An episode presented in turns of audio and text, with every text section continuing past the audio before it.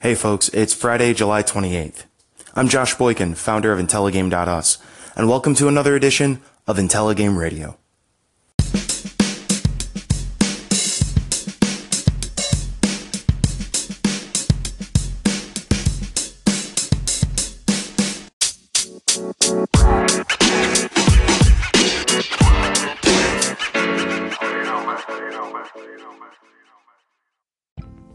Let's start today off with some good news. Yesterday, Intelligame broke the one hundred follower barrier on Twitch. So I'm super excited. Um, I hope you are excited. If you have been listening to Anchor Radio and you've tuned into the Twitch stream, uh, thank you so much for your support and for sticking around to watch the streams. We actually ran through three games last night. We finished Emily is Away two. Then we went into Nikki Case's The Evolution of Trust, an instructable about why the internet feels like a dumpster fire. And then we finished with Yonder, the Cloudcatcher Chronicles, for a little bit of a peaceful, upbeat experience. And while we were streaming Yonder, we got not only our one hundredth, but also our one hundred first followers. So thank you to everyone who has been a part of watching Intelligame grow, whether it's on the website or on Twitch, or especially here on Anchor. You folks are the folks I connect with every day, and it means a lot to uh, have you participate and show support.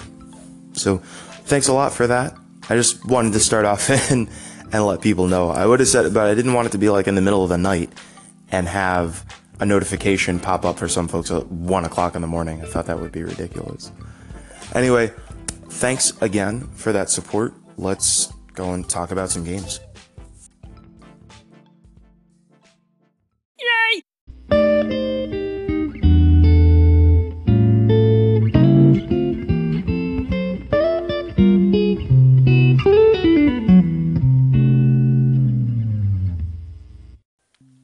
We've got a few call-ins to take today. Don't forget that if you're listening on Anchor F M, you can hit that call-in button and leave your question or comment that may be aired right here on Intelligame Radio.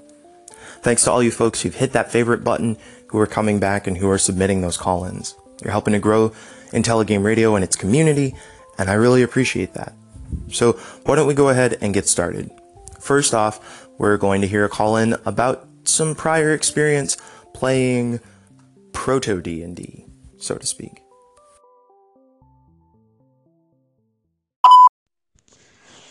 Sadly, I've uh, I'm a lifelong role player. I mean, I've been playing D and D since it was still called Eldritch Wizardry and Chainmail, and yes, that's back before D and D was even D and D. Um, but you know, I had friends that were in college while I was still in junior high, and, you know, uh, but I started playing Dungeons and Dragons when I was ten, eleven years old, uh, twelve years old. I remember some serious Monty Hall campaigns with some of my younger friends, and then eventually I became a dungeon master because I was a good storyteller, but sadly, um, I'm no longer living around my friends on the East Coast that play, so I haven't been able to play in over a decade. It's getting to the point where I'm considering Skype as a chance. But hey, it's Michael Conway. Peace out. Thanks for that call-in, Michael. I think D and D stories are really interesting because they're essentially guided storytelling. Though Dungeons and Dragons may have had kind of a reputation, even when I was growing up, I'm almost thirty now, but even when I was younger, is this idea of, oh, it teaches mysticism and you have these strange polyhedral dice, and they can be tools of the devil.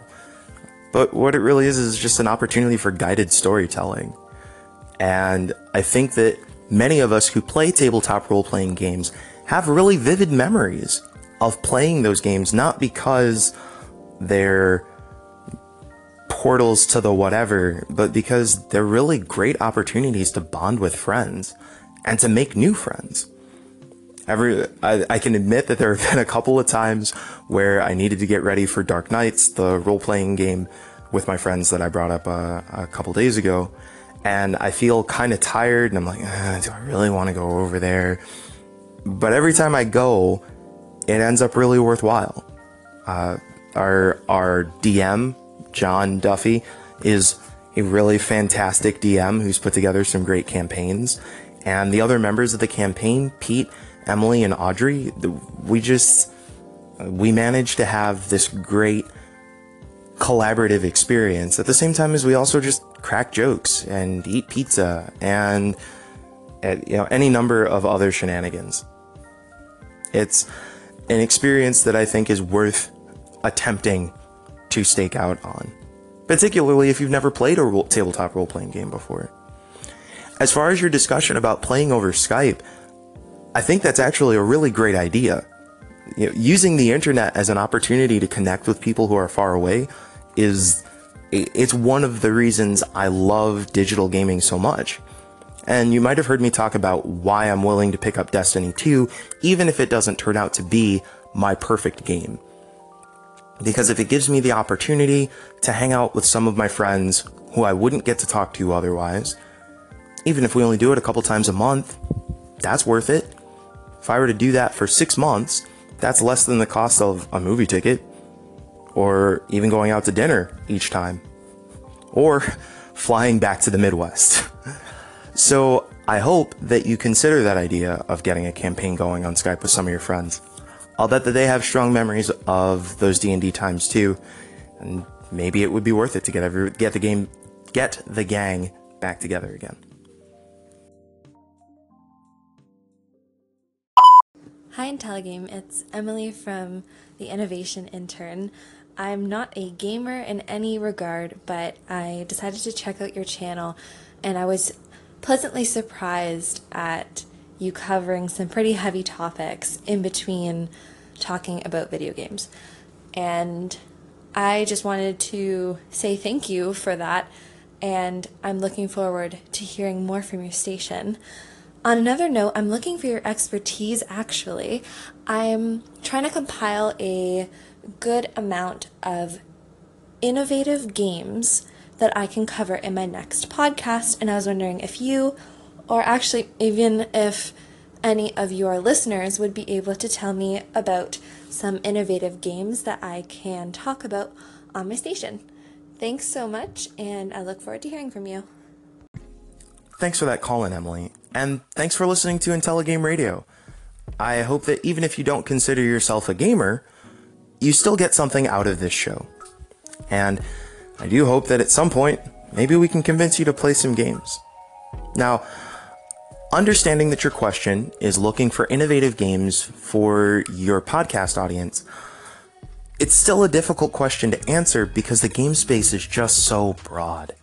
We have card games and board games and video games and physical games, and all of these different spaces have people who are constantly innovating and iterating on situations they've been exposed to to come up with new gameplay styles and new ideas.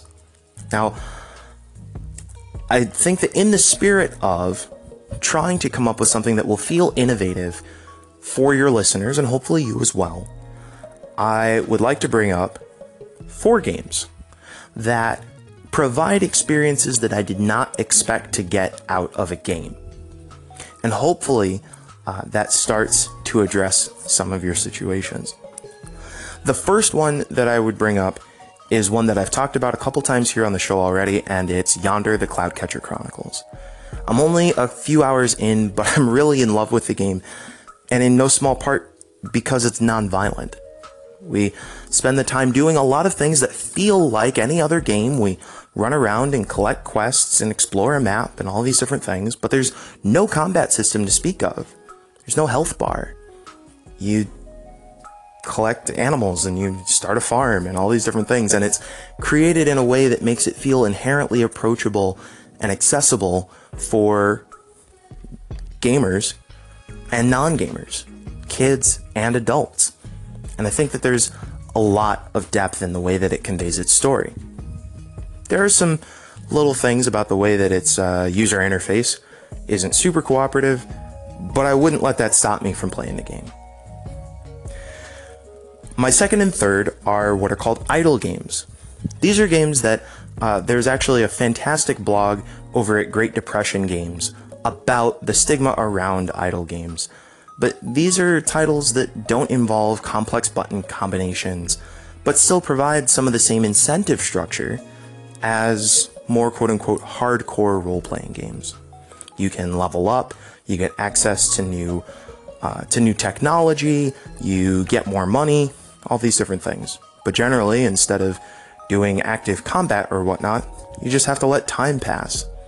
Many idle games actually let you build up currency and strength even while you have the game closed. So in that regard, I would recommend two games. Space Plan, which is a really humorous take on an idle game that I believe is available on mobile, but is definitely available for free on a browser, and involves a lot of discussion about potatoes. And a Dark Room, which has a slightly, a, a much darker tone, and is also recommended by Julia Alice of Great Depression Games. It is darker, it does have some combat in it, but it is turn-based, and it makes a really interesting commentary about games, and about systems, and about using people. Now, the last one that I recommend is one of my, if it's not in the top five, it's in the top ten, but I'm pretty sure it's in the top five games of all time. My person, one of my personal favorites is Firewatch. This is a first-person exploration game where you play as a man whose wife develops sudden adult-onset dementia, and to attempt to grapple with this, take a job as fire lookout in the Shoshone National Forest in, I believe, the mid to late eighties. Now, this game is not only absolutely gorgeous, um, exploring the world of the Shoshone National Forest is an entire experience to itself, but it also provides a very deep, very intense, and at some, many times heartbreaking story that I think offers a level of depth that many people do not expect is possible from games. Now, it does, it's not just first-person narrative games that have these deep, involved stories, but I think that there's something inherent to the, the story of heartbreak and internal discussion and, and dealing with the unexpected that Firewatch is just an, an amazing game, an absolutely fantastic title, and I would recommend that too. So, I know that took a little bit, but I hope those answer your questions. Uh, feel free to call in with more.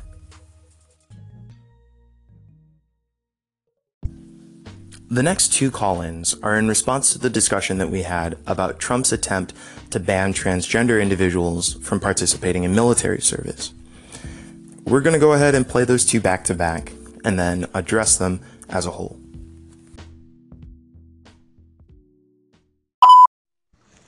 On the point of uh, alienating people serving in the U S military, um, honestly, people who are transitioning their gender are not people that have their mind focused in the game where split-second decisions may cost the lives of not just them, but all the people around them. That a moment's indecision or confusion could distract from the survival of the group. Having served in the U S military back in the eighties when Don't Ask, Don't Tell existed, and seen the disruption of, you know, actively gay people pursuing their life, I know it can be difficult, not easy. So I'm sorry. A real shame to hear about the uh, potential reversal of the transgender um, bill. Obviously, I'm not, um, because I'm from the U K, I'm not completely au fait with all of the bits and pieces kind of thing.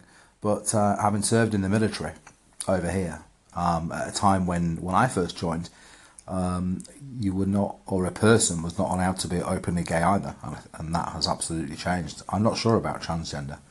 But um, it's a real shame that people are not al- being allowed to be the person that they are at the end of the day. I'm not sure who it affects or why it affects or why it would even affect the uh, the Trump administra- administration. It just seems to be repeating everything that possibly Obama has done so that said person can go and do his own things. Uh, quite sad, really. Michael and Simon, thanks for your call-ins. I thought pretty extensively about those segments since I aired them, and I do still stand by everything that I said. I think it's interesting that both of you served in separate militaries that had don't ask, don't tell policies, and have yet come to very different conclusions about the effects of this legislation. Over the course of history, as we have normalized individuals, brought them into society, accepted them, and given them opportunities to be successful, we've seen that those communities are more successful. I think, of course, particularly about the Black community, being a member of it, thinking about the opportunities that are even available to me that were not available to my mother or my grandmother. And these come from societal acceptance and integration of people who they previously considered an other, people who they previously said, well, there are physical, biological reasons that these individuals can't be included. Now, I can't speak to the effects of gender reassignment or of being transgender. I do have friends and loved ones who are part of the L G B T community and transgender individuals in particular who influence my drive to have transgender individuals treated as and respected as people with the same rights and privileges and abilities as anybody else. If somebody has the ability to do the job, why are we stopping them from doing the job? Now, I understand, Michael, uh, you bring up the idea of suicide rates and gender re- actively going through gender reassignment. But it seems to me like we have other situations where people are going through genetic or going through biological changes and they're still allowed to serve. Uh, you know, if, if a woman is pregnant, we don't instantly say you're pregnant, you're out of the service. At least I don't believe so. But instead, uh, we have opportunities for people to, to go through and, and conduct that service. And then they come back, I imagine, when they have gone, come off of maternity. In contrast, this ban removes transgender individuals from serving in the military, and and and that's just it. This isn't uh, a this is uh, this isn't a situation where we're saying while you're actively going through gender reassignment, uh, we will put you on leave and then bring you back. That's very different. The second thing is the increased rates of suicide in the transgender community, and to detach, I think that you have to take into account the violence and the trauma and the discrimination that is placed upon the transgender community, and think about that in terms of the suicide rate as well. Those are not disconnected. That if you have increased odds of being discriminated against for jobs or opportunities, that you could be attacked in the street or killed or murdered in, for for being transgender, that perhaps it would be easier to reach that state of hopelessness that then unfortunately leads individuals to take their own lives. So my hope would be that as we create more opportunities for transgender individuals to feel like they are part and accepted part of society and the community, who are given opportunities and rights and privileges just like everyone else, that we would see those rates diminish. But in order for us to come up with those solutions, we have to be focused on finding ways to make life better for people who are members of those communities. Anyway, I appreciate both of your call-ins. Thank you for your time. And I look forward to hearing more discussions from the Intelligame community as a whole about the topics we discuss. Hey folks, just a couple quick clarification points. Number one, I understand that being killed and being murdered are the same thing. Unfortunately, I got a little flustered in that segment, and so I apologize, but I hope everybody can understand with the, the nature of Anchor and learning how to handle that verbosity, but also not re-recording that segment for the nineteenth time. It would have been great. So, second, I don't want to give off the impression that I have any military service under my belt. I do not. Uh, I did a little bit of J R O T C in high school, but other than that, my knowledge of the military comes from research and from the experiences that I have heard about and had handed down to me by friends and loved ones who have served or are serving in the military. And of course, whenever I bring up loved ones who have served or are serving in the military, I do have to give a pat on the back to my uncle, who, after thirty plus years in the military, retired as an Army Airborne Ranger medic, and is currently working for the U S government, helping to take down cyber criminals and child pornographers. Now, I don't say that to somehow attest to my ability to speak to the military. I'm just really proud of the work that he does, and I want to say thank you for that. Thirdly, um, if there are a couple of points that I brought up in that segment that seem uh, a little confusing, when I saw that Michael's piece was cut off, I called into his station asking if he would like to post a new call-in, and he informed me that it was fine to use the call-in that he'd already put together, and that he also uh, wanted to... Uh, he addressed that call-in on his own station. So I listened to that and integrated some of that discussion into the segment that I put together. If you're interested in hearing that, you can hop on over to Michael's station where that is currently live. In the meantime, uh, thank you everybody for participating in this discussion, and I hope that we continue to have more discussions here at Intelligame in the future.